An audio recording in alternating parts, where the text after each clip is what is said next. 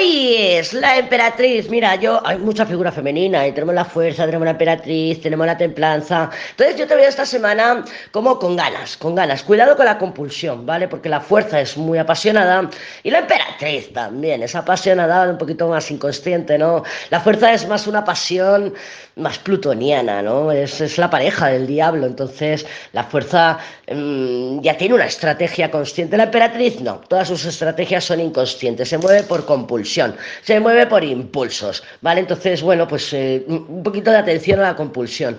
Compulsión por escribir, compulsión por, eh, por consumir, eh, lo que sea, comida, eh, compras, yo qué sé, deporte también, ¿por qué no? Agua, ¿no? Me voy a tirar tres días a agua, porque la emperatriz es muy así, es muy caprichosa. Entonces, yo creo que esta semana sí también puedes recibir noticias, te puedes ver más expresiva, más ah, em, expansiva, no olvidemos que está Júpiter ahí en tu signo, en algún punto va a pasar por encima de tu sol, como mínimo, a no ser que tengas más cosas en Aries, pero también te vas a sentir un poquito frustrada y un poquito limitada. ¿Por qué? Porque Tauro tiene la, tiene la carta del colgado. El colgado ya sabemos que se siente frustrante, se siente un poquito limitante, y, pero también nos recuerda que es nuestros no negociables. Lo que puedes ver aquí es una compulsión, una pulsión de ir a una dirección, de escribir a alguien, de comentar algo, de decirle algo a tu jefe, de cambiar tus rutinas, de lo que sea, voy a empezar la dieta, pero hay algo que te vas a sentir o va a ver o vas a verte bloqueada, limitada. Otra manifestación es tus no negociables, que para mantener fuerza, agarrar, sostener. Recuerda que la fuerza es y re, me resisto. ¿Me resisto a qué? A soltar a alguien, por ejemplo, a ser más independiente. A, me refiero, por ejemplo, a relaciones tóxicas. Plutón, Plutón ya se va a empezar a sentir esta semana que viene, pero ya se, esta semana ya lo vamos a empezar a notar. Va a tener su último contacto con el Sol. El Sol sigue en Capricornio y va a llegar el día 18 a ver a Plutón y ya entrar en Acuario. Y esto lo vamos a sentir todas y todos. ¿Por qué? Porque es Plutón y es el Sol o sea, es la luz versus la oscuridad.